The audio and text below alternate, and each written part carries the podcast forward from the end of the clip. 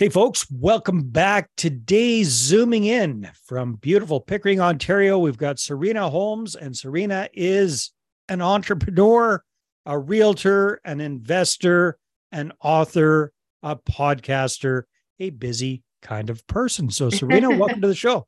Thanks for having me. My pleasure. So, Serena, let's talk a little bit about the the journey, and I think you've got a very interesting path. We've talked about that a little bit before we hit record there, but maybe walk us through how did you get up to and get started in real estate investing in the first place?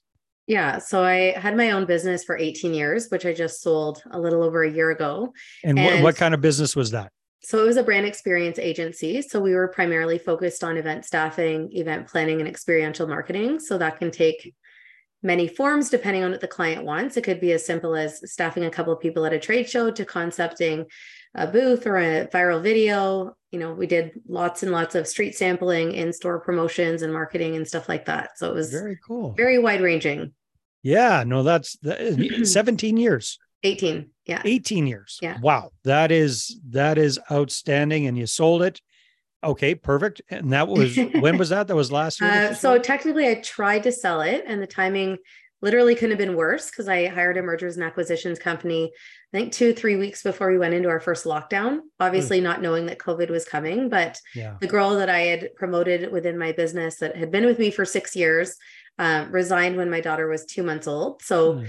I was like, how am I going to run this business? Like, yeah. With an infant at home and and just kind of panicked and you know i probably would have sold it sooner had i known that she wasn't committed. Yeah. um, so we went through the process of valuing the business had a buyer lined up and then enter the pandemic. So it all like it all happens at once eh? your key employee leaves. You've got you know a brand new baby at home. Congratulations. Yeah, thank you. That's so three and a half now. Yeah well, um, at that at that time she at that time new. yeah and I mean, we weren't a massive. Still pretty small, big, that's for sure. So, she's still small, but yeah. um, it was a big enough business that I was concerned that if I didn't have my right hand in place, I didn't know how well that would necessarily go because there was 10 yeah. of us full time and about 2200 part time so we were definitely busy um, so i went through that process and obviously covid happened so we just ended up um, you know, pretty much I had to let the whole team go right when that started, except for one person that I kept just have someone available to scale up when we needed to. And, you know, obviously went through a lot of time that was very, very slow. And then we kind of dialed up a bit in the fall when we were allowed to back into lockdown and in out of that for a couple of years and just kept it going so that it would be sellable coming out of it. Yeah. And really what the value of the business at that point was uh, was our website. So we had invested heavily in digital marketing. We still had a lot of net new leads and opportunities coming through and that was really what the grounds on which i was able to sell it so yeah well i would imagine the website plus your past and current clientele would be huge yeah. over that time frame but there was a lot of like uncertainty coming out of covid right so no yeah. one knew like what clients would still be here like a lot did come out of the grapevine. Like i have a two year earnout so i'm still involved in the emails and stuff like that. So i still mm-hmm. see the emails from past clients coming out asking like what we're up to and you know i just kind of introduce them to the new owners and do that pass off. But um you know there definitely have been a lot. It kind of felt like it got really busy really quickly after that point. So okay so you've got this you've got this business with which had amazing growth and then covid threw a wrench in things. Your right hand yeah. person left you you thought you were able to step away. Anyhow you got that kind of all dialed in. Yeah. Where did real estate investing play in all of this? Where where did real yeah. estate come in?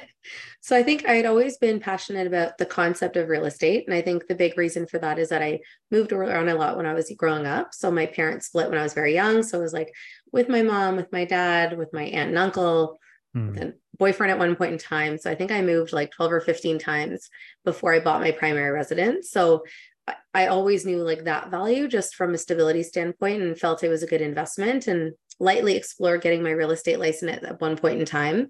But essentially, I ended up hiring a coach about eight years in because I'd been winging it up until that point. I was like, I'm sure there's so much that I don't know. And eight years into running your own business? Eight years or? into running the business, I yeah. decided to hire a business coach because Got I just, like I said, I'd been making stuff up as I went. Like I didn't know anything about really truly running a business. So I hired a coach and she was like, you have more money than you really need. Like most businesses operate on three months, you have like a year and a half. Like you need you know, way yeah. more than you need. So it was a good position to be in.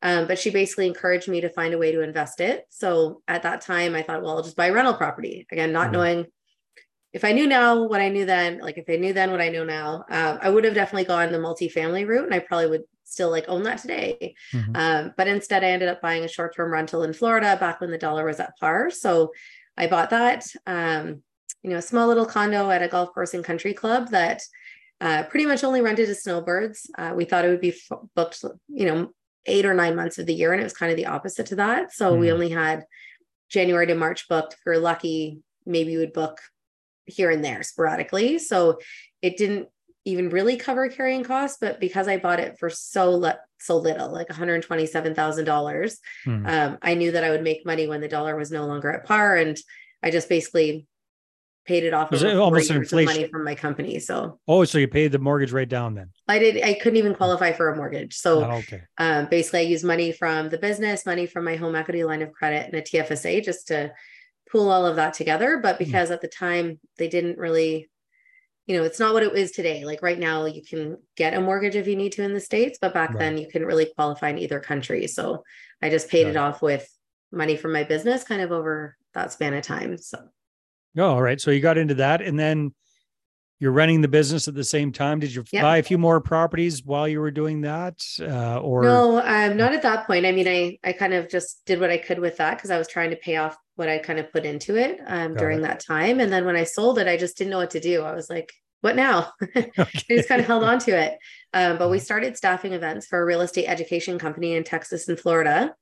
And then their wealth tour was coming to Toronto. So I was like, well, I'll go check it out. And of course, they give you a taste of all the different things that you can do and not all of it. So then I led into their three day event, led into their membership. And then I, then I did a lot. Like I bought two properties, invested in a land development deal in Bowmanville, did three syndicated mortgages, and gotten involved in private lending as well. So it just kind of ramped up pretty quickly at that point in time. So, out of curiosity, Serena, at what point did you decide to pursue pursue your real estate license, and and why did you decide to go down that path? Mm-hmm. Out of all the different options that you have available, yeah. Yeah, I mean, so I had obviously been running my business, and then mm-hmm. a few months into COVID, you know, there was just so much uncertainty. Like no one knew how long it was going to go on for, right? right? So the irony is like, yes, I had a newborn at home, but my business, I went from, you know, so busy Huge. and high volume to nothing. Yeah. Um, yeah. I felt like I had all this, all this time, like with an infant. but three months in, I ended up enrolling for my real estate license. So basically, I would do one course, take a break, work on editing my book, and then I would do the next course. And it just kind of cycled through that over the span of the year. So then by the end of it, I had my real estate license and I published my book. Congratulations. so, That's great. So, with the real estate license, have you been actively pursuing that as a career or what what's the what's the goal with the real estate license? Yeah, I, it's been like a slow transition into it just because my daughter didn't start daycare full time until the end of last year. So, right. I started part time last year. Um, I did get my marketing off the ground right after I got my license because I just felt like I would build the foundation, I'd build the credibility. I can talk about my experience investing, share information and wisdom about investing and things that I've learned about, even though I knew I couldn't necessarily work right away. So I had, I think, five or six clients last year. You know, into this year, I've had a few, but I've mm-hmm. primarily been living off private lending for the last three to four years. So I haven't had to rush into it either. So it's been nice, nice to balance like family and work and know that I'm not, you know, I'm not depending on it to pay my bills or anything like that. That is that is wonderful. So I love talking with you because number one of your entrepreneurial background, number two because that was all around marketing. number three, now you're into the whole real estate thing and you've been doing private lending and you're yeah. realtor on the side. Talk to me a little bit about your book. Uh, what is what's it called and, and what's it about and how does it tie into things? Is this a a marketing thing or a personal passion project or yeah how do you see your book? Yes, it's definitely a mix of both. Um, mm-hmm. But back when I enrolled with this real estate education company at their first investor summit, there was a woman there that was promoting a writing retreat, and mm-hmm. she's a ghostwriter. She actually ghost wrote um, the E Myth uh, by Michael Gerber. So the original, the original one. so she was like the ghostwriter for him, a ghostwriter wow. for many other different um, you know, big names and stuff like that. So I ended up signing up for her writing retreat and I went to San Diego to, you know, plug out, I think I did 17 out of what became 31 chapters at that time. Yeah. And essentially I had this really crazy childhood and just some certain, you know, situations that happened that I I faced and I feel like a good chunk of my life a lot of people had said like you're going to have to write a book about this one day mm. just because it was just you know roller coaster uh, in yeah. diff- different ways and then what i really felt is that it paved the path into entrepreneurship because i was kind of scrappy in the sense that i knew no one was going to hand me anything on a silver platter um, so i just you know i was always the one out there working trying to have jobs like five jobs in university like i would just take anything to yeah. make ends meet and get ahead and stuff like that so it it kind of led down that path and you know i called it the accidental entrepreneur because i fell into it by accident. Like i was a brand ambassador. I was offered management. It was a new business and then i was offered partnership shortly after. So i went through all of that and then four years in the founder actually decided to leave for personal reasons. So we went through a buyout in the middle of the 2008 recession. So uh, and then i kept it going for 14 more years after that point oh, so. that's amazing. Yeah i love that i love the title too. That's a great yeah, title. thanks. Perfect. All right so you've got a very obviously a very very strong background in marketing with all you've yeah. done over the last many years. So how do you and I notice you're you're starting up a new podcast. What are your thoughts around how you're going to kind of tie everything in and and to what end? What what what are the goals there, Serena? Yeah, so there's a couple different reasons. So initially I started going on more podcasts at the end of last year because my book had been out for about a year and the company that I worked with for the self-publishing was good for the most part, but I didn't feel like they had the greatest marketing support. So I think mm. that looking back, like had they had a, a PPC campaign for Amazon, like it probably would have done better in that first year. And then I thought, well, if I start going on podcasts, like I can promote the book, I access other people's audiences and stuff like that. And then, you know, as these conversations are fluid and things would come up around real estate investing and private lending and things like that, it felt like every time I did a podcast, I'd have three or four people reach out to me asking, like, how do I do this? Like, you know, obviously, like everyone would love to be living off of passive income, right? So yeah.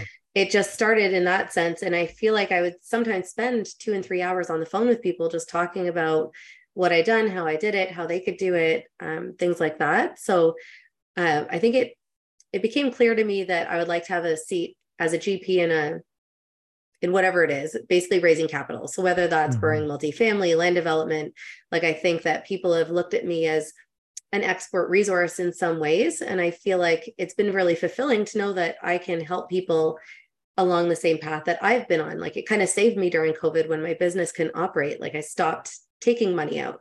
So mm-hmm. I'm so grateful I found it before that because otherwise it would have been a very stressful time like having yeah. an infant business basically shuts down during that period of time right so yeah I income think, income goes down to nil basically actually exactly. it probably sounds like it was negative because you kept an employee on all yeah i mean i obviously took advantage of the grants but i mean we went down by 90% so right. it was a significant decrease like i was smart with cutting costs like taking advantage of anything that i could yeah. um but you know it kind of is what it is but it kind of all tied around. And then just by being on so many podcasts i had the idea for mine. So it's called inspire to invest. And the whole thought is to showcase you know all of these investors to basically inspire people that if they want to invest it's not like these extraordinary people that came from an affluent background. Like a lot of the times they've got these really ordinary upbringings. Maybe they had challenges and they just something happened there was a catalyst that changed their path. And now they're you know have 500 million under management or maybe they flipped 40 homes in the last 5 years. Like there's all yeah. these really crazy things that they've been able to do just because they took a chance and decided to make a change. So i think it all kind of ties in in with respect to that. And you know eventually when i get to that point where maybe i'm raising capital it'll just help to kind of reach new audiences and people that could be potential investors. Yeah i think it's i think it's a great platform for that. That's what a lot of the the big time syndicators are doing as they yeah. run their own podcasts and and that sort of thing it ties in nicely with your book as well i think that's that's really really smart so You've been on a whole bunch of podcasts, including this one. So this is probably the this is probably the highlight for you, Serena. I don't want to put words in your mouth, but you know, I'm just saying. just kidding. But what what uh how many podcasts have you been on over the last year or so? give or take. I think it's like 30 to 35 since Okay. November, like something like that. Like initially, I was trying to proactively go on them, and now because I've done a fair amount, I'm I'm being asked to be on them. So Nice. usually I have like one a week or sometimes two a week, just depending on the scheduling and stuff like that. So just to, I went on a, a tear probably a year and a half ago, getting booked on podcasts, and I, I last time I counted was like 150 some that I was a guest on. Yeah. Um, what have you found that has worked well for you for getting booked in on podcasts? Uh, well, I mean, I think it helps obviously because I have published a book. So when I Mhm. do submit myself, I provide a one sheet and I also provide my book backgrounder. Mhm. So I think that can usually provide some strength. And there was also a website I was using in the beginning called Podcast Guest. Mhm. It's kind of mixed. Like some of the ones that I was asked to be on were not great. Like one Yeah. went on for, I'm not kidding, like over two and a half hours. Ooh, I thought the host was going to fall asleep at one point in time. Like I was just, while I was held hostage, it was just significant. Yeah. Um, so they're a mix. Um, and the ones that I I applied to, like maybe you'd hear back or maybe you wouldn't. So I didn't necessarily feel like those are the greatest. And then I connected with a, a woman that helps real estate investors basically with their branding online. And she had a big list. I had a list I'd started. We kind of consolidated. And then Uh-huh. I just reached out to a number of the ones that she had recommended as well. Nice. Yeah, one thing that I found worked really well for me, and this will work really well for you now that you've got your own podcast as well, is somebody very smart did this to me. A lady it was a female real estate investor, I can't remember her name, but she reached out to me to be a guest on my podcast, Yeah.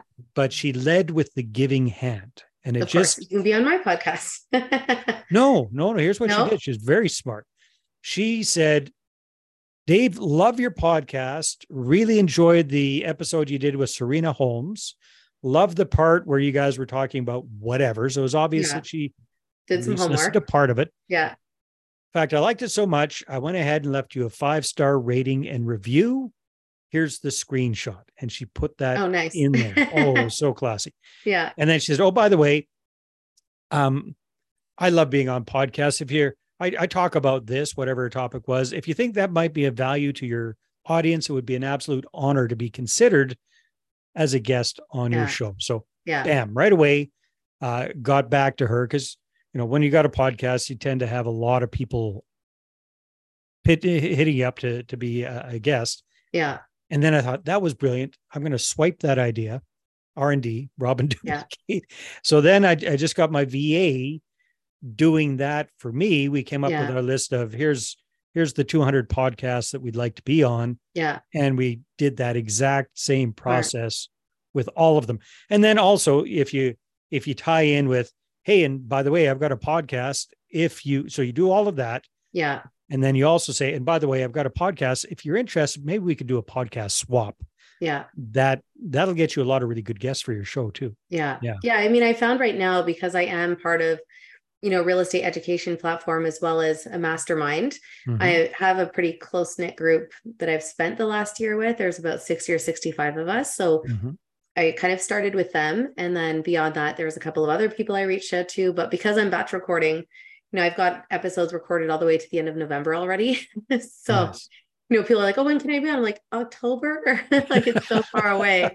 So if anything, it's like just because it's going to be weekly and all the the marketing I've kind of built around it to pre-promote the episodes, have takeaways and just, you know, some other creative and stuff like that. I don't, I'm not really concerned about finding people at this point. No, I don't think you'll have a problem. But Oh. if if you're interested in getting booked on more podcasts, yeah, no, that's really no, smart. did did you find that um that that podcast tour that you did helped with the book sales? Did it make a significant bump in things for you? Um, I am still seeing like I get a, a monthly report. So I'm Yeah. still seeing like I'll get a few one month and one another month. So it's like I'm still seeing it. I do with again my digital marketing background and Mhm. seeing the power of SEO. I think that that's still probably the most powerful. But at that point, I'd already spent a fair amount just going through the publishing process. So I kind of got to the point where I'm like, okay, I've spent enough. Yeah, no, you know, so. I'm sure I'll kind of go back to it. And it's not like I'm on a contract with that company where it's only for a fixed period of time because I I give them like a low royalty on sales as well. So right. I think eventually maybe I would go back and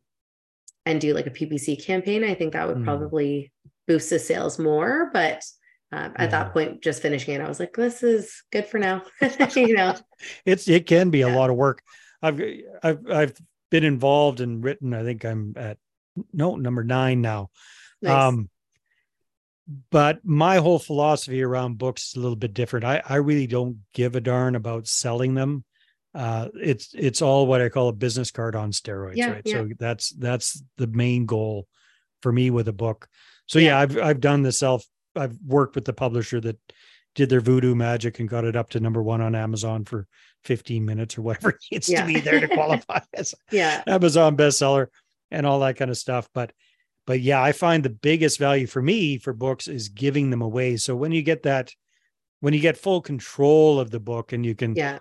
not have to pay these guys the uh, the the royalty on it, then yeah. I think it's it's going to open up a lot of things for you. And and I'm sure you've learned a ton with that first book. I'm sure there's lots yeah. of books lots of yeah, books there It could there. be i mean it was very much like my life story just because yeah. of all those crazy things that ensued but maybe eventually i'd write one around real estate Private investing lending or something or, like that or yeah, exactly. yeah, go into more detail because obviously it talks about how i discovered all of those things but it doesn't like a lot's happened even since of course I wrote it so yeah well this has been a lot of fun serena and congratulations on Thank your you. journey and your transition and and being able to handle all of that pressure that came down all at once. That's yeah. that's the way the world seems to work sometimes. I yeah, it seems what, that way. I'm sure I'm not the only one. And I, no. you know, again, I, I'm grateful for the fact that I found all of these real estate investing streams when I did, because there's a lot of people that could have been, you know, in positions where they were non-essential and maybe even a married couple that were both non-essential. And, you know, I'm sure that yeah. would have been a, a much bigger struggle than what I experienced in in that period of time. So so, Serena, if people are, uh, we've piqued their curiosity about your book now. If they want to find out more about you and maybe grab a copy of the book, what should they do? Yeah, so I have a number of profiles. so well, let, us pick the number one one because we like to give one. Yeah. One main yeah, so the realtor one would be the main one. So Serena Holmes Realtor, you'll see a few things pinned at the top of that profile specific to real estate, the book, as well as the podcast. Perfect. Well, Serena, this has been great. Thanks for coming on the show. Great. Thank you. All right, everybody, take care. We'll see you on the next episode.